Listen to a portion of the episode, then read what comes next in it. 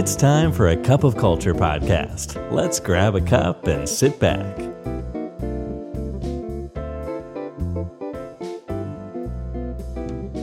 สวัสดีครับ ได้เวลาจิบกาแฟคุยกันเรื่องวัฒนธรรมองค์กรกับ A Cup of Culture อีกแล้วนะครับ วันนี้แก้วที่ 507 อยู่กับผมท็อปนัทวุฒิหาสวัสดนะครับ ในโลกยุคดิจิตอลที่มีการติดต่อสื่อสารกันแทบจะตลอดเวลานะครับ มันไม่มีอะไรสำคัญไปกว่า การสื่อสารอีกแล้วสำหรับการพัฒนาวัฒนธรรมองค์กรนะครับ แต่ก็เป็นเรื่องน่าแปลกใจครับที่ธุรกิจจำนวนมากเนี่ยมีปัญหากับเรื่องพื้นฐานแบบนี้ตลอดเวลาเลย ซึ่งมันก็นำมาสู่ปัญหาที่มันใหญ่ขึ้นครับที่ทำให้ประสิทธิภาพการทำงานลดลงครับขาดขวัญกำลังใจแล้วก็มีความเครียดเกิดขึ้น ทั้งหมดนี้มาจากเรื่องเล็กๆ น้อยๆ ของการสื่อสารที่ไม่มีประสิทธิภาพที่เป็นเรื่องที่หลายแห่งมองข้าม แต่มันจะส่งผลกระทบต่อวัฒนธรรมองค์กรอย่างรุนแรงครับ ส่งผลกระทบต่อการเติบโตและความสำเร็จโดยรวมขององค์กรด้วยครับ เพื่อให้เข้าใจถึงความสำคัญของการสื่อสารที่มีประสิทธิภาพนะครับ เราต้องมองว่ามันคือเหมือนเส้นเลือดใหญ่ขององค์กรครับ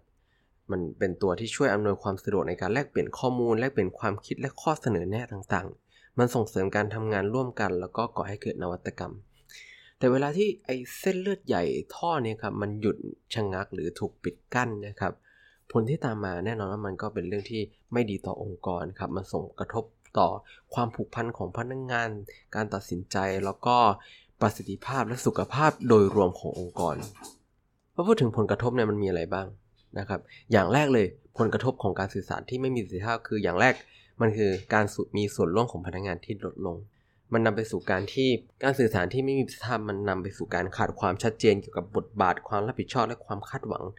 ซึ่งมันมักจะเกิดกับความสับสนและความยุ่งยากในหมู่พนักงงานนะครับ เมื่อบุคลากรไม่แน่ใจว่าหน้าที่ของตัวเอง หรือเป้าหมายขององค์กรมันคืออะไรกันแน่นะครับ มันก็แน่นอนว่าส่งผลกระทบอย่างมากต่อ ทั้งแรงจูงใจ แล้วก็ระดับการมีส่วนร่วมเพราะาเขาไม่รู้ถ้าเขาทำอะไรอยู่นะครับ และนำไปสู่ประสิทธิภาการทำงานที่ลดลง แล้วก็การลาออกที่สูงขึ้น ผลกระทบถัดมาเลยก็คือมันนำไปสู่การตัดสินใจที่ไม่ดีครับ การตัดสินใจเนี่ยในองค์กรไหนๆก็ตามเนี่ยมันต้องอาศัยข้อมูลที่ทั้งถูกต้องแล้วก็ทันท่วงที เวลาที่การสื่อสารมันล้มเหลวเนี่ยครับคนที่มีอำนาจตัดสินใจเขาไม่สามารถที่จะเข้าถึงข้อมูลสำคัญสำคัญได้ ซึ่งแน่นอนมันนำไปสู่การตัดสินใจโดยขาดข้อมูลหรือที่แย่กว่านั้นคือเข้าใจผิด ซึ่งมันอาจจะส่งผลเสียต่อทิศทางเชิงกลยุทธ์และประสิทธิภาพขององค์กรอย่างมหาศาลเลยก็ว่าได้ครับ ต่อมาก็คือเรื่องของความเชื่อใจครับที่มันจะพังลง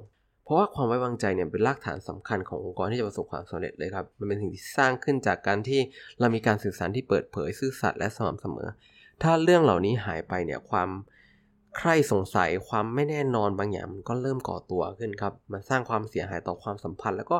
ทำลายความไว้วางใจที่พนักงานมีต่อผู้นำต่อทีมแล้วก็ต่อเพื่อนร่วมงานครับ นี่ก็เป็นผลกระทบใหญ่ ๆ ของการมีการสื่อสารที่เรียกว่าไม่มีประสิทธิภาพนะครับ แต่มันก็ไม่ใช่แปลว่าเราจะไม่สามารถทำอะไรกับมันได้ครับ แน่นอนครับเหมือนกับทุกๆ เรื่องเนี่ยการสื่อสารที่มีประสิทธิภาพเราสามารถสร้างขึ้นได้ แล้วสิ่งสำคัญมันก็มีอยู่ประมาณ 3 ข้อครับ ในการที่จะทำให้ไอ้เส้นเลือดใหญ่เส้นนี้เนี่ยมันแข็งแรงขึ้น อย่างแรกก็คือทำ parity ให้ชัดครับ แล้วก็สร้างความโปร่งใส องค์กรเนี่ยต้องให้ความสำคัญกับการสร้างการสื่อสารที่ชัดเจน รัดกลุ่ม และโปร่งใสในทุกๆ ระดับครับ ความชัดเจนในที่นี้เนี่ยมันหมายถึงกำหนดแล้วก็สื่อสารบทบาทความรับผิดชอบต่างๆ รวมถึงเป้าหมายขององค์กรความคาดหวังใด ๆ เนี่ยให้ชัดเจนกับพนักงานแต่ละคนเลยครับ เขาจะได้รู้ว่าองค์กรคาดหวังอะไรจากเขา องค์กรกำลังพาเขาไปไหน แล้วสิ่งที่เขาทำมันมี Impact อะไรกับองค์กร นอกจากนั้นสิ่งที่สำคัญไม่แพ้กันก็คือความโปร่งใสครับ เกี่ยวกับกระบวนการตัดสินใจว่าที่มาที่ไปหรือทิศทางเหล่านี้มันไปมายังไงครับ แล้วก็ความเปลี่ยนแปลงต่างๆ ที่มันเกิดขึ้นกับองค์กรเนี่ยมันมีสาเหตุมาจากอะไรได้บ้าง ต่อมาก็คือการสนับสนุนให้เกิดการให้ความเห็นครับ วัฒนธรรมองค์กรเนี่ยวัฒนธรรมองค์กรที่มันเต็มไปด้วยความคิดเห็นเนี่ยเป็นอีกขั้นตอนสำคัญสู่การสื่อสารที่ดีขึ้นครับ กระตุ้นให้บุคลากรได้แสดงความคิดเห็นข้อกังวล โดยไม่ต้องกลัวว่าจะถูกลงโทษ ผู้นำก็เองก็ควรเป็นแบบอย่างของพฤติกรรมนี้ครับ โดยการถามหาแสวงหา แล้วก็ชื่นชมเวลาที่มีคนติดชมตัวเองอย่างกระตือรือร้นครับ ต่อมาก็คือเราต้องลงทุนในการฝึกอบรม แล้วก็การสร้างเครื่องมือการสื่อสารนะครับ การลงทุนในการฝึกทักษะการสื่อสารเนี่ย มันช่วยเพิ่มความสามารถของแต่ละบุคคลในการรับส่งข้อความได้อย่างมีประสิทธิภาพมหาศาลเลย ในขณะเดียวกันครับ เครื่องมือก็เป็นตัวช่วยที่ดีครับ ทั้งเครื่องมือการสื่อสาร Slack หรือ Team หรือ Zoom ใด ๆ แล้วก็รวมถึงเครื่องมือด้าน Project Management ต่างๆนะครับมันจะช่วยให้การสื่อสารมีความชัดเจนและมีประสิทธิภาพได้มากกว่าเดิมครับ สุดท้ายนะครับก็คือการส่งเสริม psychological safety ครับวัฒนธรรมองค์กรที่มี psychological safety เนี่ยคือองค์กรที่บุคคลรู้สึกสบายใจครับ สบายใจในการแสดงความคิดเห็น แล้วก็แสดงออกซึ่งข้อกังวลโดยไม่ต้องกลัวว่าผลกระทบด้านลบที่ถ้าพูดไอ้สิ่งเหล่านี้ไปเนี่ยจะเกิดอะไรขึ้นกับตัวเองหรือเปล่าแล้วมันจะเพิ่มความประสิทธิภาพในการสื่อสารโดยรวมขององค์กรได้มาก ๆ ครับ ผู้นำเนี่ยต้องคอยปลูกฝังสภาพแวดล้อมที่มันมี psychological safety นี้อย่างแข็งขันครับ แล้วก็แสดงให้เห็นถึงความเห็นอกเห็นใจครับ ความใจกว้างแล้วก็ความเคารพในตัวพนักงงานแล้วก็ลูกทีม เพื่อให้การสื่อสารของพวกเขาเนี่ยได้รับการรับฟังครับ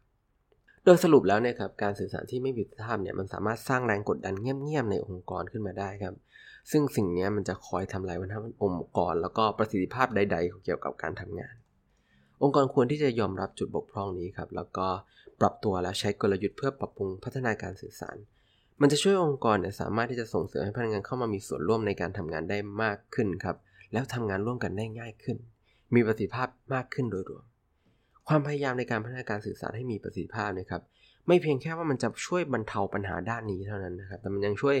สร้างวัฒนธรรมองค์กรที่แข็งแรงให้กับองค์กร แล้วก็จะเป็นตัวผลักดันให้องค์กรเนี่ยประสบความสำเร็จมากขึ้น ในยุคที่การเติบโตเนี่ยเกิดขึ้นอย่างรวดเร็ว แล้วก็ยากที่จะมีใครไล่ตามทันครับ สุดท้ายนี้ก็อย่าลืมนะครับว่าไม่ว่าจะตั้งใจหรือไม่ก็ตามเนี่ยวัฒนธรรมองค์กรก็จะเกิดขึ้นอยู่ดีครับ ทำไมเราไม่มาตั้งใจสร้างองค์กรในแบบที่เราอยากให้เป็นกันล่ะครับสำหรับวันนี้กาแฟหมดแก้วแล้วนะครับ แล้วเราพบกันใหม่ในครั้งหน้า สวัสดีครับ